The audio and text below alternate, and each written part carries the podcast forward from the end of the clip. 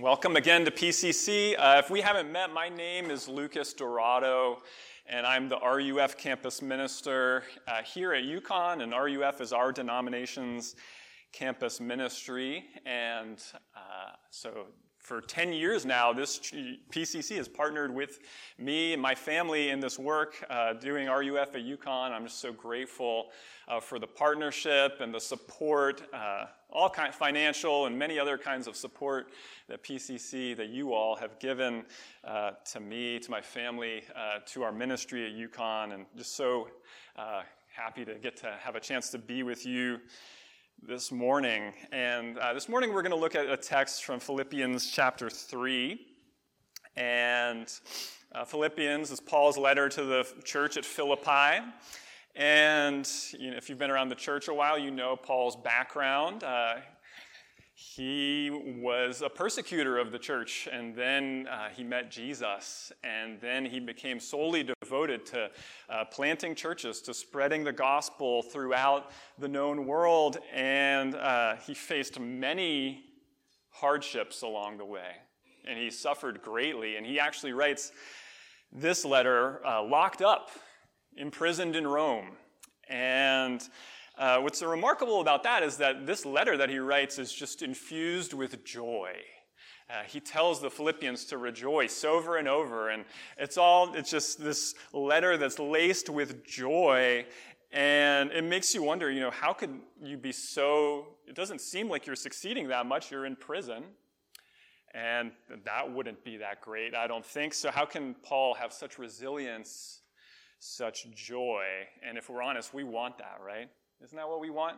Like, why, why can't I be more resilient? Why can't I have more joy? And so that's what we're going to explore in this passage. Uh, we're going to look at Philippians chapter 3, verses 1 through 11. Uh, so let me read it for us. Uh, Finally, brothers, rejoice in the Lord. To write the same things to you is no trouble to me and is safe for you. Look out for the dogs. Look out for the evildoers. Look out for those who mutilate the flesh. For we are the circumcision who worship by the Spirit of God and glory in Christ Jesus and put no confidence in the flesh.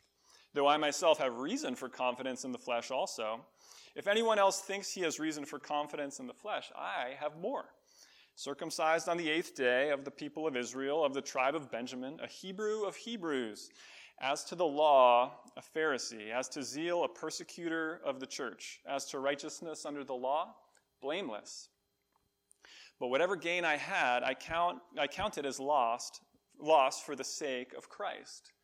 Indeed, I count everything as lost because of the surpassing worth of knowing Christ Jesus my Lord. For his sake I have suffered the loss of all things and count them as rubbish in order that I may gain Christ and be found in him, not having a righteousness of my own that comes from the law, but that which comes through faith in Christ, the righteousness from God that depends on faith that I may know him and the power of his resurrection, and may share his sufferings, becoming like him in his death, that by any means possible I may attain the resurrection from the dead. Let's pray. Uh, Heavenly Father, as we come now to this text, uh, send us your Spirit. You know what we're like. You know all the baggage we bring to worship and to your word. Uh, but we are in desperate need of you this morning. And so we pray that you would apply the word to our hearts. And we pray that we would be different today because we interacted with you as you're found in your word. We pray this in Christ's name. Amen. Okay, so this morning we're kind of talking about this idea of resilience and joy. Uh, what is it that makes you strong and secure? How does Paul have so much resilience and joy? And, you know, as you think about that question for yourself, I think it's helpful to think about, you know, where you go when things really go wrong. You know, some things go wrong. Like in this room, there are some trials happening right now. Things are going wrong. When trials come, we're all looking to something in those circumstances for our resilience, for our joy, a place we can go. Uh, and so, you know, maybe for you, a way to think about is, you know, when that happens, when something really goes wrong, how do you try to cheer yourself up? And you say, it's okay. What? It's okay. I've, I've got a great resume. I'll be okay. Uh, people really like me. I'll be okay. You know, this is all, everything is awful, but I come from a great family, so I'll be fine. Or, you know, it's okay. Uh, I'm a better person than most people. I'm more talented than most people. It's okay. I'm more faithful than most people. And uh, just we could go on and on with the examples, but what they all have in common is that they're all ways of looking to ourselves for resilience. I'm looking to some aspect of myself uh, for resilience and joy, which is interesting because we simultaneously love and hate ourselves, right? Like, we love ourselves, first of all. Like, all you need to do is cut me off in traffic to find out that I love myself. Because I'm going, like, do you know who I am? Like, in that moment, I don't have to think about it, it's instinct. Uh, I love myself, but we also hate ourselves, and you know it shows in all kinds of ways. Uh, it's why we distract ourselves so much uh, when we're alone. Because sometimes there's nothing worse than being alone with yourself. That's why it's nice that we can always pull out our phone if that happens now, right? Uh, we say things to, uh, to ourselves that we would never say to anybody else. How could you? You're such an idiot. You're such a failure. Things that we would never say to anyone else, we readily say to ourselves. So it's interesting then that we would rely on ourselves for resilience and joy, that, that, that those are the places that we would go. And so I just want us to think about that idea this morning. And I want to look at, at it under the headings of uh, the way we try to build our own secure identity from this passage, and then uh, the flaws with those approaches that we see in this passage, and then finally, the key to resilience and joy. So, first of all, I want to look at the ways we try to build our own secure identity. Uh, and this is a great passage for that because Paul like tells us how he does it, uh, some of the ways that he has tried to build his own secure identity in the past, and there's still things we do as well today. Like we can read, this is just a really good list for today that he gives, and there's kind of a traditional way and a modern way uh, that we can build our own secure identity. And he kind of touches on both in this passage uh, because, first of all, there's this traditional way where your family tells you who you are, or your tribe, or your background, or your culture. Uh, these things, it's not just your family, it's, it's, it's who tells you who you are. Uh, your culture, your background tells you who you are. And this is how the world operated for a long time. Uh, we see it mostly today in things like royalty and celebrity. Uh, you know, Simba in The Lion King, if you've seen that movie, grows up knowing that he's going to be a king, right? And so he's brushing up on looking down and working on his roar because he just can't wait to be king. Uh, his whole understanding of who he is is based on his family's expectation of him. Uh, and Paul actually used to be this way, he says. And he calls it, he, he says he used to put confidence in the flesh. Um, it's this way of saying, I used to put confidence in where I came from and who I am. Uh, and he lists it off. He says, circumcised on the eighth day of the people of Israel, of the tribe of Benjamin, a Hebrew of Hebrews. Uh, it's this way of saying, like, I'm a descendant of Abraham who is the man in the Bible, by the way. And I have the right background. I even know I'm in this tribe. I can trace it. I have the right pedigree. So for Paul, it was, it's okay. I have the right background. I'm a Hebrew of Hebrews. So if anyone's set, it's me. And that's kind of the traditional approach, right? I'm connected to a family, uh, something that makes me secure. And, and I know who I am. And then there's this modern approach, which is more common today, which is where we look inward to find out who we are, uh, to form our own secure identity. And, you know, today we kind of say it doesn't matter what family you're from, what culture you're from, just follow your heart. Or the way people say now is, you know, you do you, you figure it out. You don't need to listen to anyone else. Uh, to be secure, to know who you are, uh, to know that you're going to be okay. Um, you know, it's like I get to decide I am my own person. And who you are then becomes a lot about what you do. Uh, it becomes a lot about the choices you make that kind of define who you are. It's what you produce uh, that makes you you and what makes you secure. And Paul did a little of this too. He says, you know, as to the law, a Pharisee. Uh, as to zeal, a persecutor of the church. As to righteousness under the law, blameless. He's saying, like, if you look at like what I produced, there wasn't anybody producing anything better. Uh, I was like, today Pharisee kind of has a negative connotation for many of us because we think like hypocrite, but back then, Pharisee was it. You reached the pinnacle if you were a Pharisee, and you were really well respected because of what you do, how you perform. And so uh, there's these two ways then uh, that you can p- try to be secure to find your joy, you know, either in where you come from or what you produce, essentially. And I want to look now at the flaws with those ways of building your own secure identity. And Paul gets right to that in verse 7 because he says, But whatever gain I had, I counted as loss. He says, Indeed, I count everything as loss. I count them as rubbish. And so he's, you know, he's talking about his resume, how he performed. He's talking about his heritage, where he comes from. He, everything that he's produced, this, uh, all his uh, practice of religion and everything good that he's done, he says it's all r- rubbish is just a really polite translation of this word. That's all I'm going to say. It's just, it's dung, it's excrement, it's nothing, it's worthless. Um, so what's what's wrong with building your security, your identity, your joy this way? And what's wrong with it is that he says it's, it's crushing. There's no, there's actually no security in that. Uh, think about the traditional approach. You know, we think of ourselves not so much this way anymore, uh, but there's lots of ways in which we still are looking to our background, our culture, our family, something like that for our sense of identity and security. Uh, for instance, where you come from can still be kind of a big deal.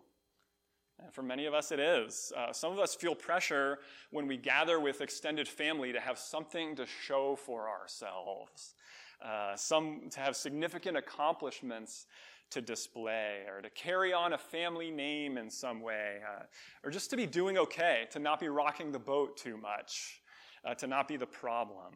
Uh, the family you come from can still mean a lot in some circles. Uh, you know, some of us have families that have pinned their hopes on us in some way, and we feel that.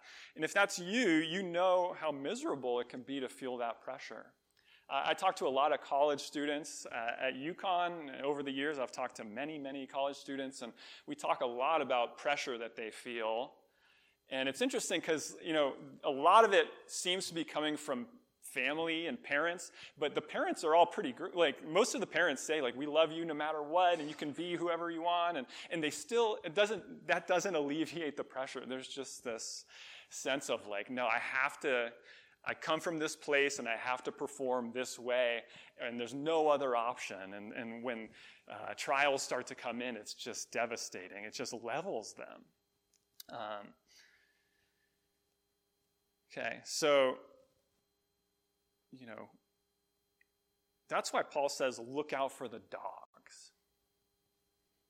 That's why he says, look out for the evildoers. It's kind of, it seems kind of drastic, right? Like, you expect him to say something really bad there, and he says, you know, for those that, look out for those that mutilate the flesh.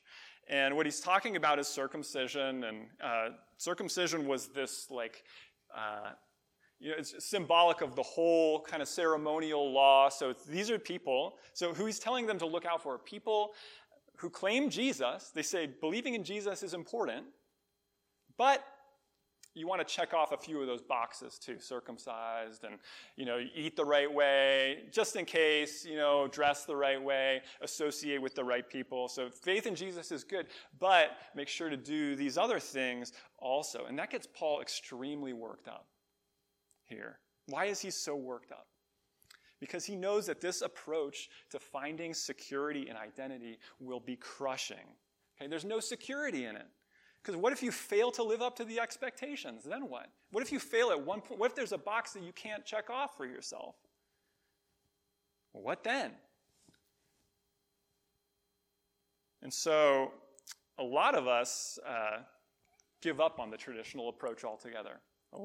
As a society, we seem to have given up on the traditional approach altogether and we go straight to the modern approach of you do you. You decide. You know, who cares what anyone else thinks? You decide. And what you got to see is it's just as crushing, if not worse, to live this way. Uh, it sounds kind of nice at first. I get to do whatever I want. Okay. I say who I say I am, and uh, you know, I am who I say I am, but it's actually crushing because it becomes this never-ending treadmill of doing. You know, when could you ever say you did enough? We never arrive. There's no like complete, any like sense of being complete. Uh, no place where we get to stop performing, and there's no security. Because uh, if you are what you do, you have to keep doing. And when can you say you've done enough? Or what if you really mess up? Then what? Uh, what if people surpass you? How can you know you're okay? Uh, every year, twice a year, I go to a training week, an RUF training week, where all the RUF staff from around the country gather uh, in Denver. I'm actually going in a few weeks, and uh, it's really great. You know, people from all over the country uh, who work for RUF, uh, we gather. The fellowship is amazing, uh, but it's also, it can be challenging. It has been challenging in the past because I walk into a room where there's 150 other guys that do my exact job. And so, you know, if I walk into that room finding any kind of security or identity or joy and like, I'm a pretty good campus minister, it gets flattened instantly because you, it's a big room of guys that do my job. And some of them, you know, they have ministries 10 times the size of mine, 20 times. Uh, some of them, you know, they've read 10 times more books than me. They know way more. Uh, some of them, you talk, I talk to them, and at the end of the conversation, I feel so loved that I want to enroll in their college and be their student. You know? Some of them look like fitness models, you know, and it's just like, are you sure you shouldn't be on the cover of Men's Health or something like that? Are you sure you should be a campus minister? Um, some of them have written books. You know, there's just all these places, these areas where I could look and just feel drastically inadequate about myself. If my security is in, you know, look what I produce, look what I bring to the table. I'm a pretty good campus minister.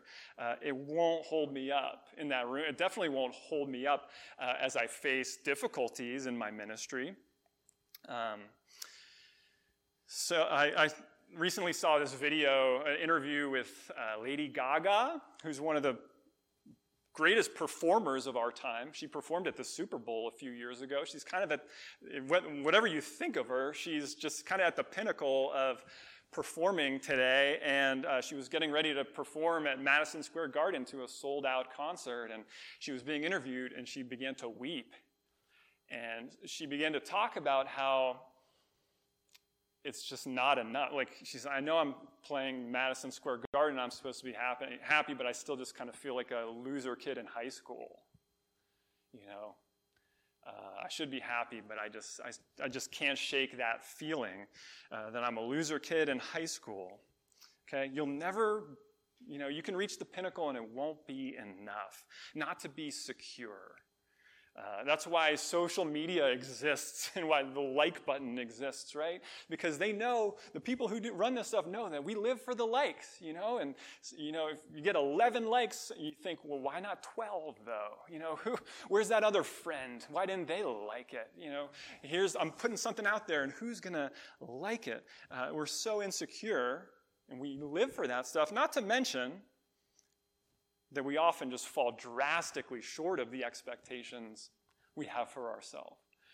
Uh, a while back, early on in my time at UConn, uh, there was a student who showed up late at night at the student union food court in a drunken stupor, demanding jalapeno bacon mac and cheese.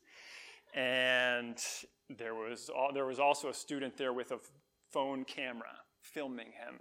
And they refused to serve him because he was so inebriated. They just said, No, you have to leave. And he began this tirade where he was just laying into the employees of uh, the UConn food court, telling them how much better he was than them and how ashamed they should be for working late night in the food court. And, and it's all on video. It goes viral quickly. Like, I have a friend that lives in Alabama who the next day is like, I saw this video of a UConn student. It's, it's all over national news. This guy at his worst, and it was bad. Like, the university turned on him, he was kicked out. And everyone is just talking about how awful of a person this guy is. And uh, later on, after he got kicked out, he made an apology video and he kind of put that out there. And it was pretty sincere. He seemed to feel pretty bad about what he had done. And one of the things he said in there that stuck out to me was he said, I don't know, I, he said, I watched that video and I don't know who that is. Which is an interesting thing, and it kind of shows that he doesn't quite get it. Uh, it shows that he's building some sense of an identity of, on like, I'm a pretty good person. And when the reality is, it's you. It's, it shows you exactly who you are. And the reality is, it's who we are too. Like, none of us are any better than this guy. But someone caught him at the right moment. You know, now everyone has a camera everywhere, so there's videos like this everywhere. People lose it in Target, and someone's there with a video catching them at their worst. He got caught at his worst. If you're looking to who you are and what you do for security, then you'll never be able to be honest about yourself. You just won't. You won't be able to face it. If we tell ourselves, you know, I'm okay because I'm a good person, I do good things, and then someone catches us at our worst, we'll be crushed. That's why marriage can be hard. That's why all close relationships can expose us so much because if we get close enough to a person, they're going to see everything, and it's not going to be pretty all the time.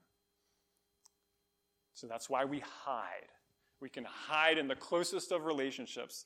Uh, that's why we promote. That's why we can just like make sure to sneak in that good part about ourselves in every conversation we have. And that living like that is exhausting. And you know what it eliminates? Joy.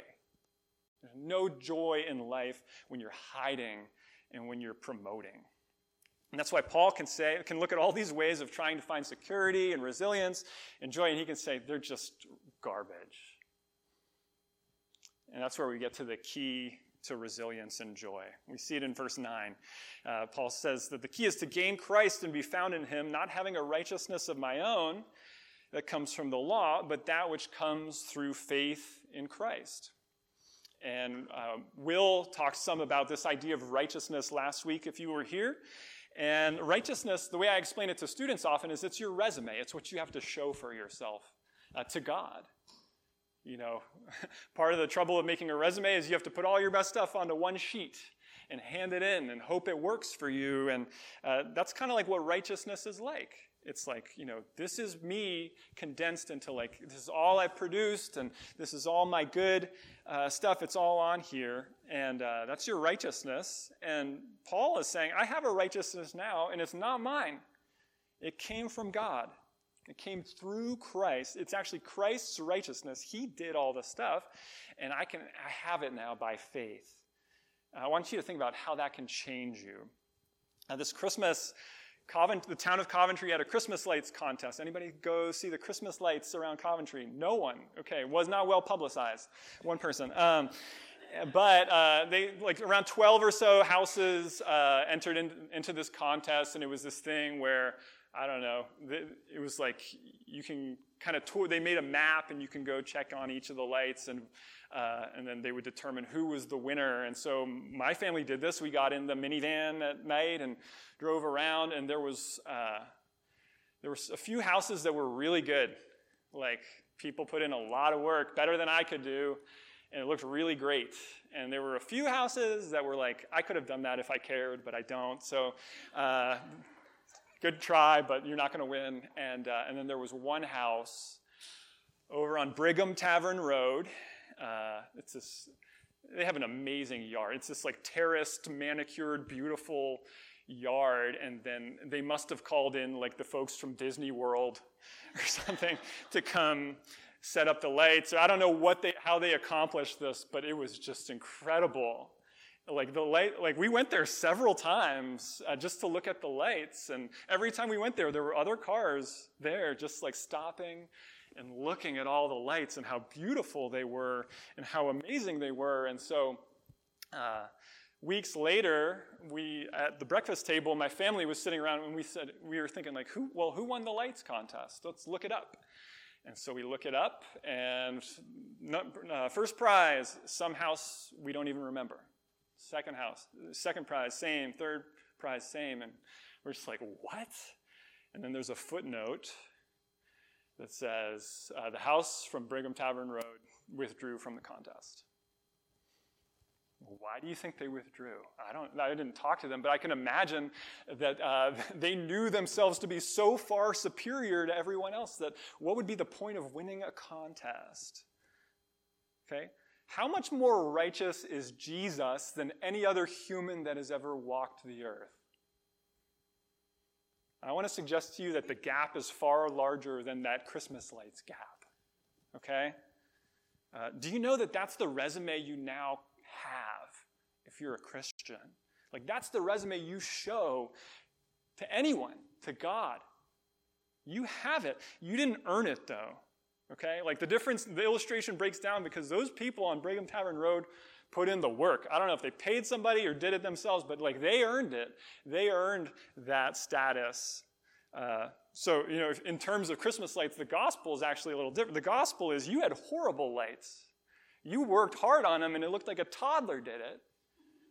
And then in, you know, ashamed and angered rage, you went over to Brigham Tavern Road and you smashed every light there. And they responded by setting up their lights again, but at your house.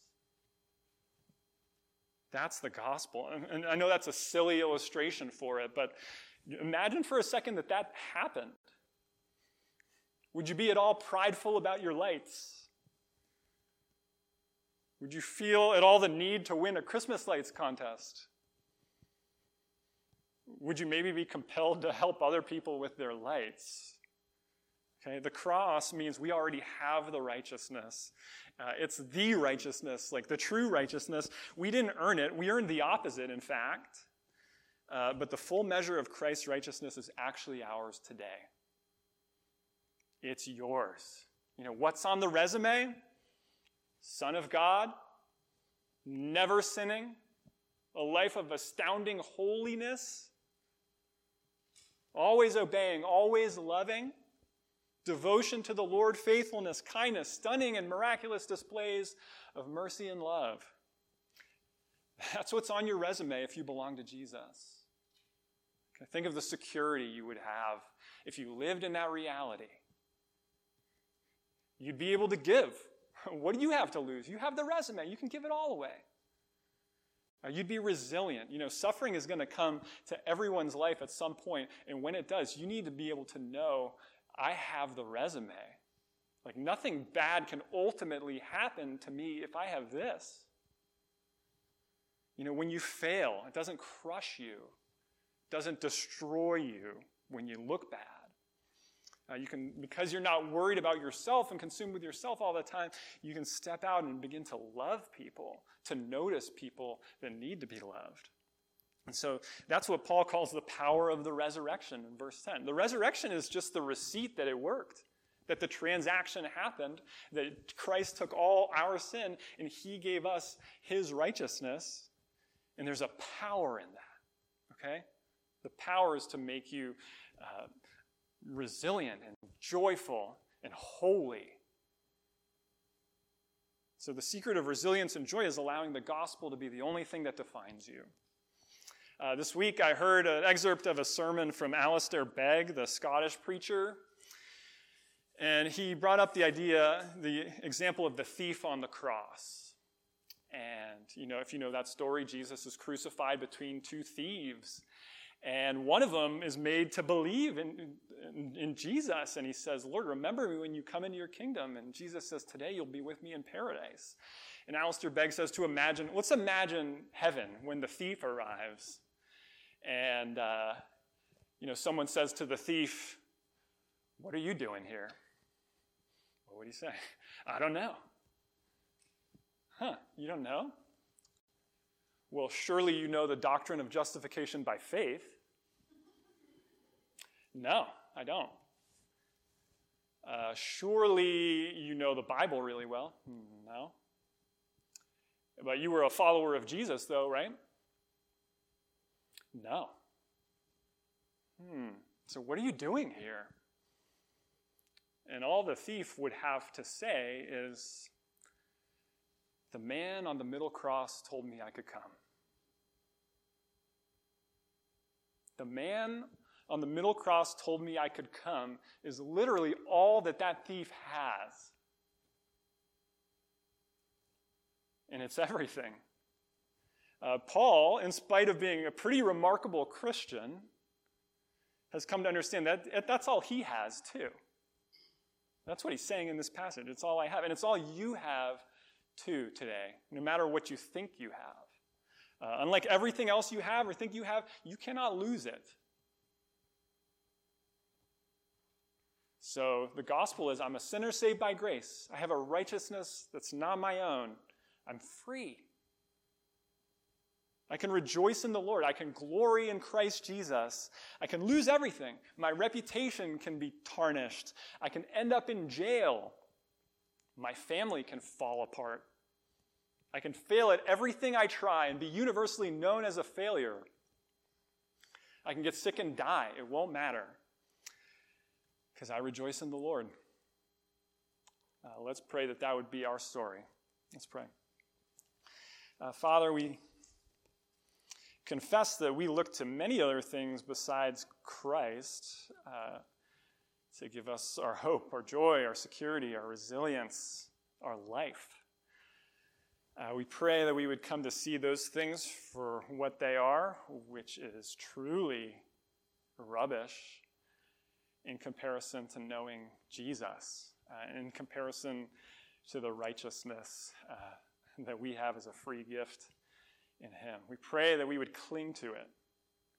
Uh, we pray that it would transform us, that it would make us into the people uh, that you created us to be. We pray this in Christ's name. Amen.